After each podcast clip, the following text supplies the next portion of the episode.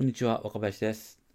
えっと、今回はですね、つい先日あの NHK の番組で子供とプログラミングの話題をですね、とあの取材してくださったんですけども、ちょっとその時の話をしてみたいなと思います。まあ、裏話っていうほどでもないんですけど、まあ、そこに至る経緯とか、どんなことがあったのかっていうところを、ちょっとね、あの番組の中で出なかった部分も含めてお話をしたいなと思っています。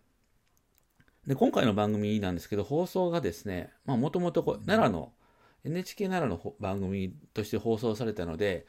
えっ、ー、と、実際に放送されたのは奈良と、あ、それからまあ、えっ、ー、と、金曜日にですね、えー、奈良で放送された2日後かな、に、えっ、と、大阪を含む、まあ、関西一円のエリアの、まあ、放送として流されたっていうのがあるんで、関西の人は見れてるんですけども、えそれ以外の方はですね、えっと、ウェブサイトに今動画が載っているんで、そちらを見ていただくと見ることができます。ただ多分ね、これ1ヶ月ぐらいで消えてしまうかもしれないので、えー、このポッドキャストを聞いた段階ではもしかしたら残ってないかもしれないです。はい。で、きっかけはなんてなんですが、あの、1月のですね、今回は1月の9日と16日にワークショップをやったんですね。プログラミングのワークショップっていうか工作のワークショップをやったんですが、まあその中でプログラミングっていうのをこう取り扱うっていうので、えー、やってたんですが、まあそれをですね、今回あの取材してくださった NHK 奈良の前田さんっていう方が、あ取材したいということで、1月9日だから1月8日かな、その前の日ぐらいに連絡をくださったんですね。その前だったかな。はい。でもまあ、ほぼそのワークショップが開催される直近だったんですけど、に、えー、と連絡をくださって、で、まあ、最初はですね、見学したいっていうような話やったんですけども、よくよく聞いてみると、まあ、カメラ入って取材したいっていう話でして、で、うんと、まあ、あの、実は NHK 奈良のですね、場所と、今回ワークショップした場の開催した場所がですね、非常に近くて、で、えっ、ー、と、僕らが前日の準備に入っている時にですね、今ここにいるんでって言ったら、じゃあ行きますっていう感じで、実際に現場に来られて、で、あ、そうそう、ワークショップ自体はですね、実は12月に1回やっててですね、その時に、あの、完成しているものもすでにあったんですね。はい。ちょっと話がややこしいですけど、要は、えっと、12月と1月に2回の計3回のワークショップだったんです。それぞれに、まあ、みんな同じメンバーがやってきて、えー、見たことがないトイレを作ろうというテーマで、えー、新しいトイレというか自分が考えたこう面白いトイレとかこんなんあったらいいなって思うトイレを作ろうという、そういうワークショップやったんですけども、で、えー、と実際もの子供たちが作っているものを見てもらうという話になってですね、で、まあ見ていただいたんですね。で、まあ、番組としては、そのプログラミング、子供とプログラミングっていうところで、やっぱりそのプログラミングしているところ、実際にこう、子供たちがプログラミングしている様子とか、作ったものを子供たちに語ってもらいたいみたいなところがあってですね、そういうところをまあ、あの絵としては撮りたいみたいな話であるとか、あとですね、まあ、その、もともとプログラミングっていうのは、その大人がやるもので、こう難しいものみたいな、そういう側面も、まあ、見せたいというような話があってですね、結構素材取りとしてはいろいろあったんですね。で、例えば、まあ僕のインタビューもありましたけど、えっ、と、そのプログラミングしている様子の絵を撮りたいっていうんで、えー、実際にコードをあの編集している。で、そのコードを編集した結果がこう、こんな風になりますみたいなのを撮ったんですけど、まあ、実際にはあの番組の中では使われてなくてですね、あの、一番最初、冒頭のところでなんかあの、行動の画面が出てくる、あそこだけなんですよね。はい。で、実はそれ以外にもいろいろあってですね、あの、あの行動は、実は僕があの作ってるブログの行動そのまんまなんですけど、で、まあそのブログを、こう、なんていうかな、レイアウトを変えるみたいなストーリーで、まあ実際それやってるんですけど、を、あの、見せましょうと。まあ、それ分かりやすいですねと。あと、まあ、権利的な問題というか、まあ、中身ですね、リアルなソースコード、どっかで動いてるやつをちょっと仕事としてやってるやつとか、それはちょっとさすがに見せられないので、まあ、それぐらいだったらいいでしょうと。コードは、あの、個人のものですし、その時のコードはね。で、GitHub にもそもそも置いてるんで、誰でも見れる状態ですし、というところで、まあそうしたんですけど、結局それは全く使われなくてですね。はい。で、内容としては本当に子供たち中心というか、子供たちがどんなものをやっているかっていうことになったんですね。で僕はそれはそれですごい良かったなと思っていて、で、実はその、レポートをしてくださった前田さん、これ前田さんっていう方は、あの動画の方とか、まあ、番組見てくださったらわかるんですが、レポ、あの当日番組であのお話ししてくださった方なんですね。でこの方が、えー、ずっとこう取材ついてくださって、で、その人とこうコミュニケーションしてしてたんですけども、で僕からはとにかく、えーと、主人公は子供たちっていうオンにしてほしいと、子供たちにフォーカスを当ててほしいっていうことをずっと言ってて、で僕らはその、なんていうか別に何でもないんで、何でもないというか、もう本当にサポートしているだけなので、えー、子供たちがどんなものを作っているか、どんなことを考えているかとか、うん、っていうところにフォーカスを当ててほしいというような話をしてきました。で、えっ、ー、と、まあそんな中で、まあその、そこの点に関してですね、そのレポーターの前田さんもすごく共感してくださって、で、2日間ですね、丸々2日間、ワークショップの前日半日、当日1日、あれ？そうですね。と、えっと、オンラインのコーダー道場の時に半日、ずっと一緒についてですね、まあ、あの、子供たちの様子とか、ワークショップの様子とかを見てくださったんです。で、その以外に、え僕からもですね、コーダー道場っていうのはこういう活動ですよ。こんなことやってます。教室は違うんですよ。えー、ジェームスっていうこんな若いお兄ちゃんが始めたんですよ。世界的な活動なんですよ。えー、スクラッチっていうのがあってとか、マイクロビットっていうのがあってとか、ラズベリーパイっていうのもあってね、みたいなことをもう散々インプットしました。はい。あの、えっ、ー、と、それを、あの、なんか、とにかくインプットできる情報をですね、えー、できるだけまとめて、あの、インプットしました。まあ、めんどくさかったと思いますけど、読む方も。あの、はい。でも、それぐらいですね、やっぱりちゃんと伝えてほしいなっていう思いがあってですね、あの、まあ、やってきたんですね。で、まあ、もともとですね、僕は、まあ、その、マスメディア嫌いというか、これはもう僕の知り合いはみんな知ってるんですけど、僕はずっとマスメディア嫌いをあの公言してまして、えー、それはまあいろいろ理由があるんですけど、まあ、それを語り出すと長くなるんでやめますけど、まあ、マスメディアって嫌いなんですね。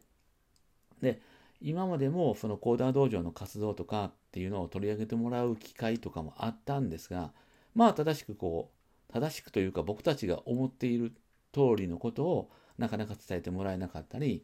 まあ、そもそもですね、取材行きたいんですって言いながら来なかったりみたいなこともあってですね、ま、マスコミに対する、マスメディアに対する不信感っていうのはすごくあるんですね。だから今回もどうなるのかなっていうのはすごく不安ではあったんですけども、まあ実は前田さんはあの今回初めてお会いしたわけではなくて以前にもお会いしたことがあってなんとなくこう人となりっていうのを分かってたのであもしかしたらこの人だったらちゃんと伝えてくれるのかなっていうことを期待してですねえー、まあ、僕らもかなりあのインプットしたり、えー、こうそうですねお話したり取材にも協力をさせてもらいました。で結果はあの本当に番組見てくださった方は分かると思うんですがあの通りであの僕たちが言いたいことっていうか普段言っていることとかあのこういうことですよっていうことがちゃんと伝わる内容になってました。あの本当どうなるかなと思ってて。でなんかね最初最初っていうかあの僕シャープ僕シャープに勤めてたんですけどシャープ時代の写真も欲しいと。要はこういうあの元エンジニアの人がやってるんですよっていうね。なんかそういうストーリーに最初はするつもりやったみたいなんです。なのでそのさっきのその行動を変更してどうのこうのみたいな部分を含めてですね僕が登場するところがもっと多かった予定だったんです最初はね。でもやっぱりその子供たちの洋服とか子供たちが作ったものとか実際インタビューもしてもらってあの子供らがどんなことやってるんかっていうことをですね、まあ、理解した結果子供たちの中心子供たち中心の内容になったということなんです。はい、本当すごい良かったですよね。あのー、ずっとね言ってたんですよね取材の時もねあのこれちゃんと伝わらないと僕ボコられるんですよって言ってあのこの界隈ではい、僕生きていけなくなりますみたいなそこまでは言ってないけどそこまでは言ってないけどまあなかなかやっぱりその同じような活動をしている人たちにこう迷惑をかけるようなことにはなりたくないなって思いがあったので、はいまあ、そういうことを言い続けてきたんですが、まあ、そういうことも察してくださったのかというのもあるし、まあ、もちろんその前田さん自身がですね子どもたちすごいっていうのを肌で感じてくださったリコーダー道場の活動に共感してくださった結果だと思うんですけど、はい、あのすごくいい内容になりました。なんかね、いい内容になったなったって、すんごい手前味噌の話してるんですけど、でも本当僕はそう思ってて、で、実際、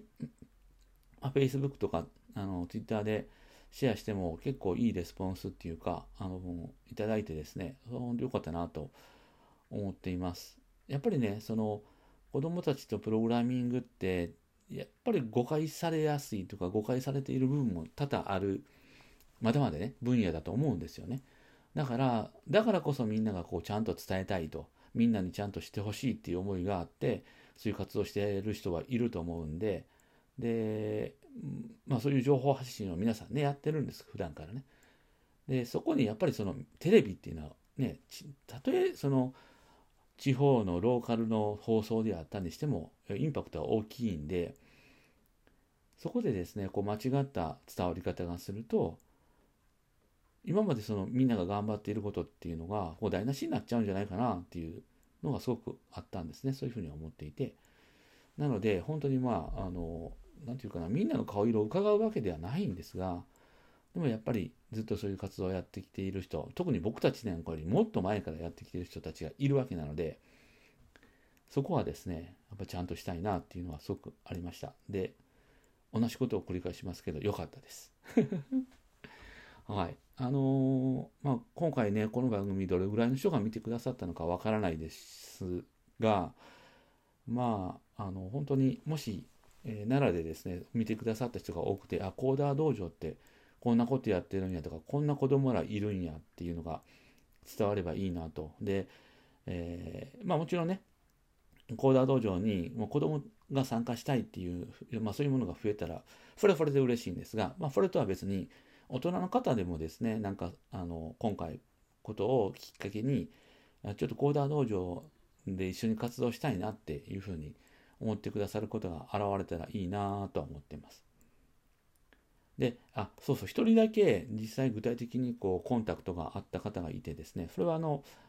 子供というか中学生なんですけども、あの、奈良の中に、まあ皆さん知ってると思いますけど、法隆寺っていうお寺があって、まあその法隆寺の近辺でやっているコーダー道場があるんですね。コーダー道場法隆寺っていう、まあそのままなんですけど、でそこに行っている忍者の中学1年生の子がからツイッターでコンタクトがありまして次ならいつオンラインやるんですか？と。でいうことをまあ言われたんですね。でまあちょっとどういう子なのかなっていうのを全く知らないままこう話するのもあれなんで法隆寺のチャンピオンの人チャンピオンっていうのはねコーダ道場の代表者のことをチャンピオンって言うんですけどコーダ道場法隆寺を、まあ、あのメインでやっている方にちょっとコンタクトして、こういうあコンタクトがあったんだけど、これ誰か分かりますかっていう話をして、で、中学1年生の子です。なかなかこう、他の子とレベル感が合わなくて、えー、まあ、多分仲間を見つけたい、見つけようとしているんだと思います、みたいな話になってですね、ああ、なるほどな、ということで、まあ、その子のツイッターアカウントとか見てると、確かにそういうことが書いてあったりとか、まあ、自分で場作りしようと。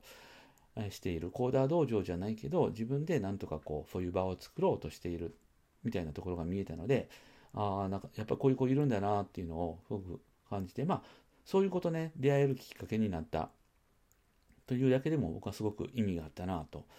思うしあの多分、まあ、今回は1人だけですけどそういうふうにね実際具体的に行動する子ってそうそういない、まあ、これは大人でもそうですけど子供に限らずねあのいないんで、まだまだ多分見えないところにたくさんいるんじゃないかなっていうふうに思ったので、もっともっとね、場作りで機械をね、作っていくっていうことをね、やらないといけないなっていうことを本当に思いました。はい。あのー、まあそういうことで、えっ、ー、と、今回本当にいいきっかけになった、僕自身すんごくいいきっかけになったので、えっ、ー、と、またね、そのコーダー道場っていうこともそうやし、コーダー道場以外の形でもね、あのやっていけたらなというふうに思っています。本当にあのなんかすごいやる気出たっていうか、まあ、やる気は前からあったんですけど、やっぱりね、ほら、今こういうなんかいろいろいろんなことをやりにくい状況の中で、えっ、と、あの、まあ、ちょっとこう、マインドが下がっている部分もあったりしないわけではないので、はい。まあなんかね、本当もう一回ちょっと頑張ろうかなっていうふうに思えるいいきっかけだったなって思います。はい。というわけで、まあ大したそんな裏話的なことは何もないんですけど、なんかね、やっぱり頑張りましたよみたいな、そんな自己アピールになってますけど、はい、裏側としてはそんな感じで、まあ僕自身のその、あれもあるんですが、そのやっぱりリポーターさんがちゃんと理解してくださったっていうのは大きいなと思ってます。ああ、そうそう。あとですね、その、まあ、そのレポーターさんが今回ついてくださったんですが、まあ、今回分かったことは、ああ、レポーターさん大変やなっていうのは分かりました。で、どういうことかっていうと、まあ、テレビのね、リポーターを見てたら、なんか、現場に行って、現場からこうリポートするだけなのかな、みたいな感じに見えるんですけど、実は全然そんなことなくて、だというか、まあ、もしかしたら NHK だけなのかもわからないですし、まあ、そんな風におっしゃってましたけど、自分で企画を作って構成考えて、で、取材して、編集するところまで、まあ、編集の、実際編集作業はね、担当あの専門の方がいらっしゃるんだと思いますけど、どういう番組というかコーナーの構成にするのかっていうのも全部考えないといけないらしくてですね、本当大変やったと思います。たった6分間放送するために2日間ですよ。ずっとついてくださってて。本当こうテレビの仕事って大変やなというふうには思います。はい。マスメディアは僕、あの相変わらず嫌いなんで、はい、嫌いですけど、でも今回は本当にすごい、あの、なんていうか感謝と、で、感謝ですね。あの、気持ちがあります。はい。あの、たった6分のためにこんだけ時間を割いて、で、えっと、まあ、放送終わってからもですね、レポートの、レポーターの前田さんとはいろいろちょっとやり取りをさせてもらったんですけど、本当にそうなんか、今回のこの取材思い入れ持ってくださって、いや、もちろん毎回持ってくださ持っておられるんだと思うんですけど、持ってくださってですね、子供たちのことが伝わって本当に良かったと。で特にその、えっと、関西圏の放送の方はですね、あの、国会中継が、の後だったんで、国会中継次第ではもしかしたらなくなるかもしれないっていう話があったんですが、まあ、それも無事できてですね、えっ、と、本当に一人でも多くの人にこう伝わるっていうことができたんで、よかったというふうにおっしゃってくださってくれて、ああ、なんか、あのそこまで思い入れをこう持ってくださってやってくれるのは本当いいなと思いました。というところで、まあ、あの、マスメディアは嫌いですけど、えっ、ー、と、それはぜぜひひということで、あの個別ケースではそんなことないなっていうのが、あの、今回の結論というか、結論でもないんだけど、はい、感じたことでした。というわけで、えっ、と、今回の NHK の、あの、取材の、に至る経緯とか、まあそういったことをお話をしました。はい。というわけで、最後まで聞いてくださってありがとうございます。また次回の更新を、えー、また近いうちにしたいと思います。よろしくお願いします。